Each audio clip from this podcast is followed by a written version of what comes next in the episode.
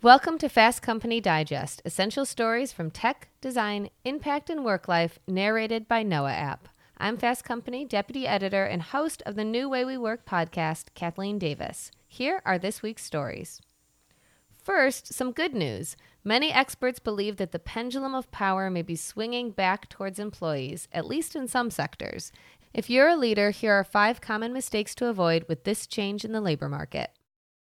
Narrated by Noah. Listen to more of the world's best journalism on the Noah app or at newsoveraudio.com. For Noah, this is Jane Wing reading from Fast Company, where on the 1st of September 2023, Julie Winkle Giulioni writes, The labour market may be shifting. Here are five mistakes leaders should avoid. We've all had to adjust to a whole host of new normals over the past several years, including the shifting power dynamics between employees and employers. During the Great Resignation, many employees felt empowered to ask for more and to quit if they did not get more. At the time, many organisations responded by attempting to be more accommodating, to deliberately elevate and personalise the employee experience and often to raise wages. However, the professor who once coined the Great Resignation says it is now over, and some have suggested that the age of the empowered employee may be coming to a close. Many believe the winds are changing and the pendulum of power may be swinging back in some sectors from a labour market in which employees had greater power to one in which power appears to be returning to employers. For instance, according to layoffs.fyi, some 979 tech companies have laid off 232,650 employees so far in 2023. High profile layoffs at tech companies such as those at Amazon, 18,000 jobs cut, Google, 12,000, and Microsoft, 11,000, are fueling employment anxiety. Now, after years of boosting salaries, titles, and egos, some leaders may be tempted to grab this returned control and try to steer things back to the way they used to be. As a consultant who helps leaders optimize their teams, I believe this is a mistake. My advice to leaders is that while it may feel like you've got all the cards right now, top talent, the people you desperately want and need, will always have the upper hand. Your good work and progress over the past few years can quickly evaporate if you wield your returning power in less than benevolent ways. Here are five common and catastrophic mistakes that leaders should avoid as power in the labour market shifts. The first is forgetting to attend to wellness. RAND reported 10 years ago that 80% of US organizations offered corporate wellness programs and that number has only grown, delivering very real results in terms of job satisfaction and the ability to attract and retain talent. Wellness is no longer a luxury, but a very tangible part of the total compensation package that employees have come to expect, regardless of the labour market. It is a mistake to cut wellness programs and to lose on this decade of progress. Second is taking your foot off the development gas. Considerable research conducted during the Great Resignation consistently demonstrated that development, or often the lack of it, contributed mightily to attrition. People crave learning and growth opportunities, and organizations need it too. According to LinkedIn, skill sets have changed by approximately 25% over the past eight years, and over the next three years, this number is anticipated to double.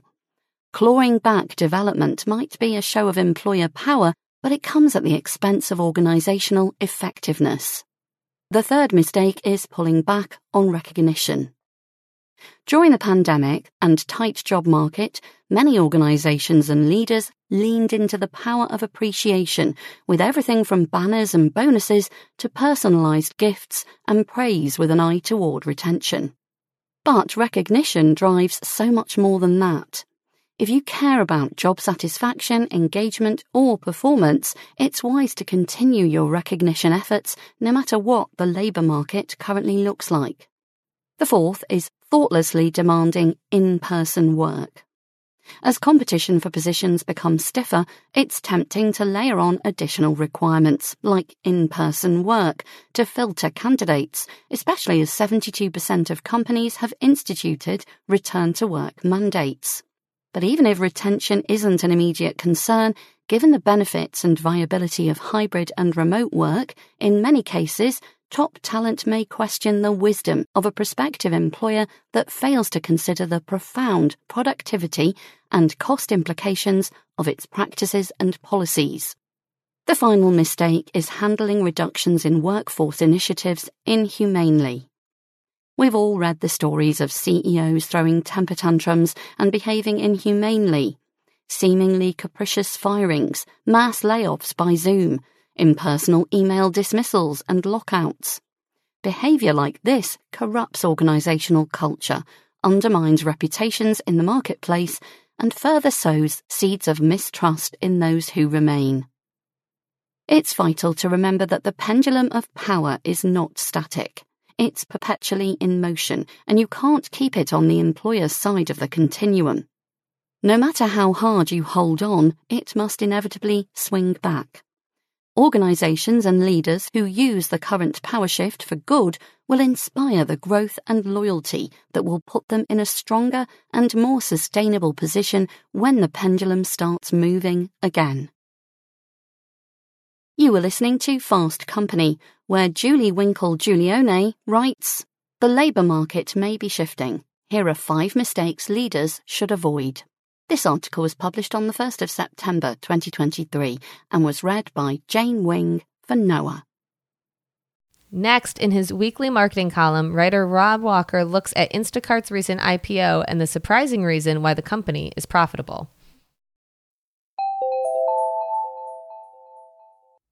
For Noah, this is Michael Satow, reading from Fast Company, where on the 6th of September 2023, Rob Walker writes Instacart is only profitable because of its annoying ads. Instacart, the grocery delivery platform that recently filed for an initial public offering, says that it is profitable. That's an appetizing prospect for investors who are hungry for new tech IPOs. But the company's recipe relies on a surprising ingredient advertising. While the service has dabbled with ad capabilities since 2019, selling brands preferred placement in the app, for example.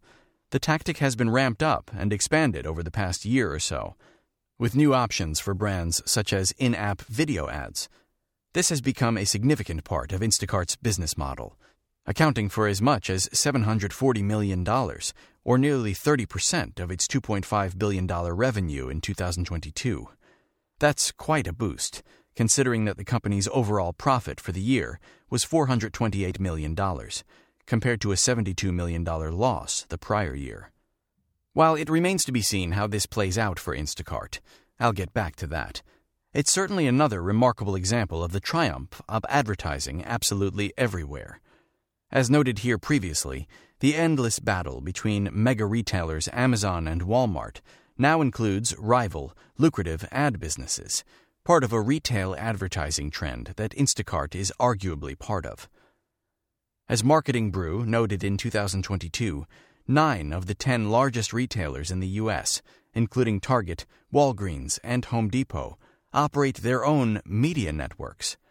The paid opportunity to promote a brand directly within a digital shopping process is obviously compelling, especially if you're worried that your competitors might be promoting their brand in your place. And it's not just retail. Instacart's gig economy peers Uber and Lyft are both pushing new ways to sell ads. And of course, the hyper competitive streaming sector is increasingly ad reliant, with even longtime ad opponent Netflix caving in to offer a commercials backed tier. Are we reaching peak advertising? Just how many business categories can advertising support? Instacart is a worthwhile case study. The service now works with 1,400 retailers, covering 80,000 store locations, including big chains like Kroger, Safeway, and Costco. It reports that it's processed more than 260 million orders in 2022. That's impressive scale. The pandemic era was a big factor in this growth, and it's precisely that volume that generates the consumer data that makes it attractive as an ad platform.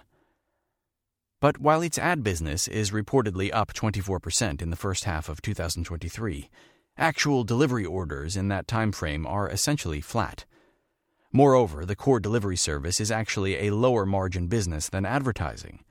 Thus, one critique is that Instacart's profitability may now depend too much on advertising, potentially a problem if the relatively fledgling enterprise doesn't pay off as well as brands expect, or if Instacart's actual user base flags. Or, of course, if advertisers pull back spending more broadly and get pickier about which platforms they use. Instacart has a little bit of a tricky story because, on the one hand, it's growing due to its growth in its ad sales, one Wall Street analyst told Yahoo Finance. But its growth in its actual transaction volume, meaning the value of groceries that are being delivered, actually isn't growing very much. It does seem that Instacart has a lot riding on this revenue stream. Instacart had previously filed to go public in 2022 riding momentum born in the pandemic, when delivery services in general saw huge revenue spikes, but shelved those plans as the IPO market weakened. That was accompanied by a post lockdown equilibrium that saw it lay off staff and slash its valuation. Once valued at $39 billion, it was most recently pegged at $13 billion. Current CEO Fidji Simo who took over in mid 2021 and has presided over the expansion of the company's ad capabilities, is a veteran of Facebook, which, ostensibly, has built one of the monster ad businesses of the modern era. Of course, Instacart's advertising proposition isn't the company's main event, but it also is clearly not a mere sideshow to its actual delivery business. The company's scale, working with 85% of physical grocers in the U.S., it says, is key to what it offers advertisers. This is an advantage as long as the flywheel spins in the right direction. More customers, more partners, more data, more advertising. But that could also become a vulnerability. What happens if, say, Instacart loses a major retail partner? Kroger, for example, is developing its own retail ad platform. If that chain, or others, decide to break with Instacart, the flywheel could begin to go backwards. A robust ad business depends on a robust consumer user base Instacart, of course, could always boost promotion for its own service. It certainly would have plenty of options for placing ads. You are listening to Fast Company, where Rob Walker writes Instacart is only profitable because of its annoying ads. This article was published on the 6th of September 2023 and was read by Michael Satow for Noah.